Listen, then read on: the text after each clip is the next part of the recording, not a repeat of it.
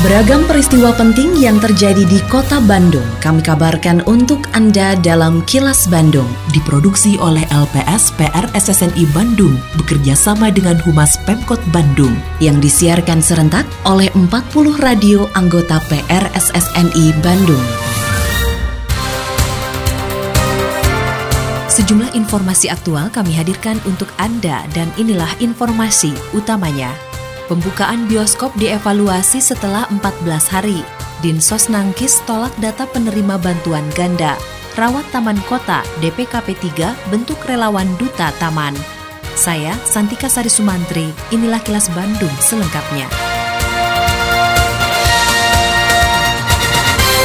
Wali Kota Bandung, Oded M. Daniel, menegaskan akan menutup kembali operasional bioskop jika pengelola tidak mentaati protokol kesehatan. Terlebih jika ternyata pembukaan bioskop menimbulkan kasus baru penularan COVID-19.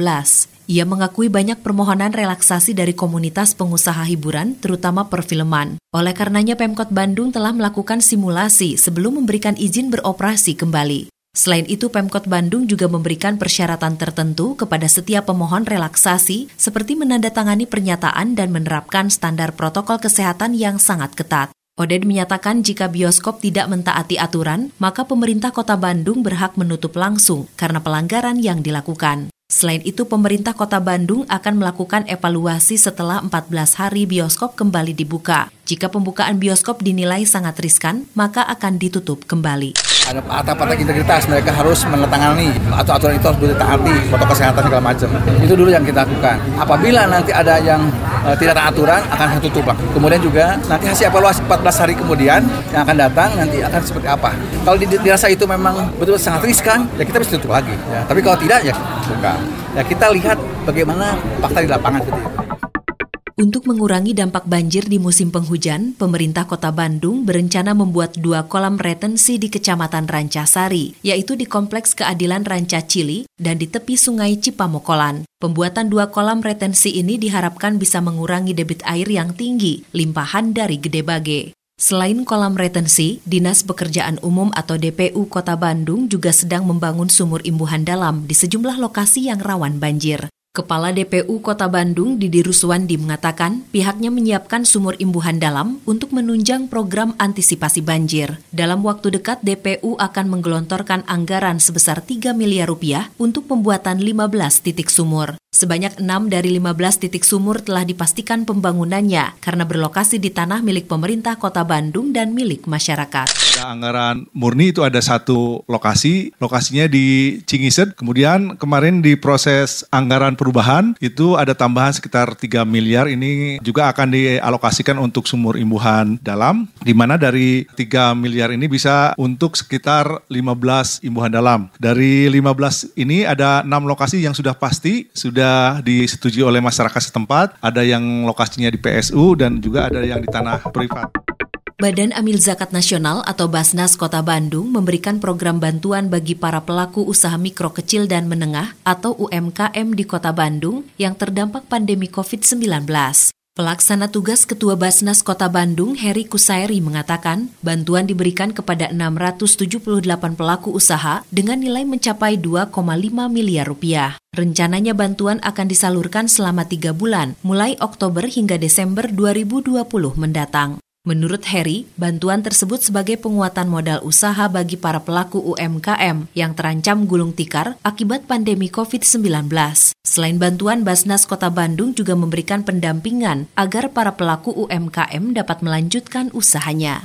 Jadi bantuan ini kita tujukan kepada pelaku ekonomi UMKM yang sekarang mengalami dampak dari COVID-19 ini luar biasa ya. Banyak yang betul-betul usahanya berhenti karena begitu kemarin lockdown atau PSBB kemarin mengalami nggak bisa ikhtiar kan, nggak bisa usaha sehingga modalnya habis ya. Saat ini kita menyalurkan kepada 678 penerima manfaat sebanyak 2 miliar 560 juta ya dalam kondisi ini kita secara bertahap kita akan harus lakukan evaluasi mudah-mudahan di sampai Desember ini bisa terrealisasikan.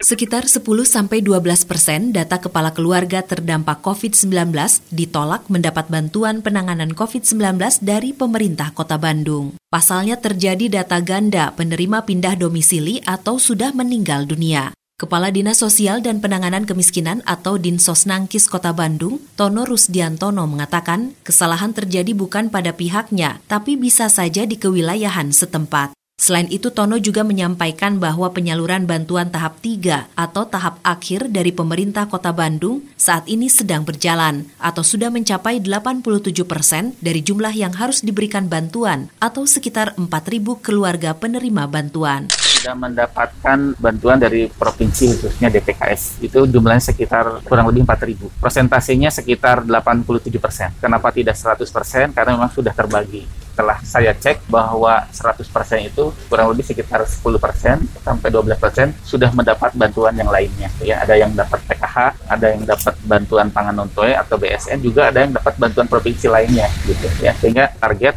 yang terakhir itu ya sekitar 87 persen. Iya, hanya sampai tahap ketiga. Dinas Perumahan dan Kawasan Permukiman Pertanahan dan Pertamanan atau DPKP 3 Kota Bandung akan membentuk relawan duta taman. Kepala Bidang Pertamanan DPKP 3 Kota Bandung, Rike Siti Fatimah mengatakan, duta taman akan membantu menjaga dan memelihara taman, terutama di taman tematik. Rencananya duta taman tersebut akan direkrut dari berbagai komunitas di Kota Bandung yang bekerja sama dengan DPKP 3 Kota Bandung. Selain itu komunitas juga diajak untuk mengaktifasi taman-taman yang ada di Kota Bandung. Selain memang kami mengembangkan konsep kerjasama dengan pihak swasta untuk partisipasi kepada pemilik kantor, gedung instansi untuk memelihara taman di sekitarnya, kami juga akan mengembangkan kerjasama dengan komunitas. Jadi beberapa taman tematik setelah kami selesai perbaikannya, kami akan kembangkan kerjasama dengan komunitas untuk aktivasinya. Jadi selain aktivasi, diharapkan bahwa komunitas ini juga dapat turut menjaga dan memelihara taman. Selain itu juga mereka diharapkan menjadi duta taman, artinya mereka juga bisa bertugas untuk untuk menghimbau, menghimbau masyarakat agar tetap turut serta untuk menjaga dan memelihara taman. Kini, audio podcast siaran Kilas Bandung dan berbagai informasi menarik lainnya bisa Anda akses di laman kilasbandungnews.com.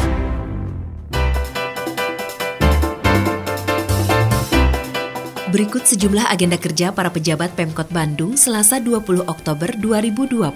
Wali Kota Oded M. Daniel menghadiri Tasyakur bin Nikmah hari ulang tahun kedua Asosiasi Pedagang Pasar Tradisional atau APETRA dan berbagi masker medis di semi basement Pasar Kosambi. Kemudian dilanjutkan dengan menerima audiensi Lazis Darul Hikam. Sementara itu, Wakil Wali Kota Yana Mulyana menghadiri pelantikan pengurus Forki Kota Bandung periode 2020-2024. Selanjutnya menjadi pembicara talk show secara virtual bertema pengalaman para penyintas COVID-19. Adapun Bandung menjawab di Auditorium Rosada Balai Kota Bandung menghadirkan narasumber dari Dinas Sosial dan Penanggulangan Kemiskinan Kota Bandung, juga Dinas Perumahan Kawasan Permukiman, Pertanahan dan Pertamanan Kota Bandung, serta Satpol PP Kota Bandung. Selain agenda kerja para pejabat Pemkot Bandung, informasi dari Humas Kota Bandung, yaitu pemerintah Kota Bandung berencana menjadikan pasar kreatif sebagai agenda tahunan karena mampu membangkitkan sektor ekonomi di masa pandemi COVID-19.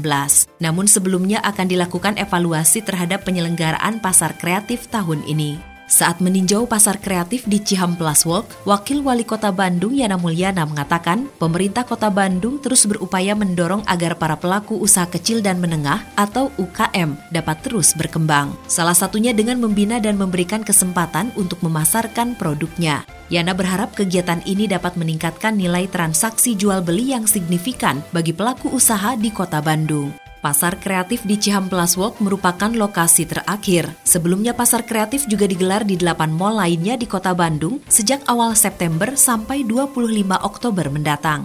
Demikian agenda kerja para pejabat Pemkot Bandung dan info aktual yang diterima redaksi LPS PR SSNI Bandung dari Humas Pemkot Bandung. Lindungi diri dan keluarga dari COVID-19 dengan selalu memakai masker, mencuci tangan dan menjaga jarak, serta menghindari kerumunan. Patuhi protokol kesehatan di masa adaptasi kebiasaan baru untuk mencegah penularan virus corona.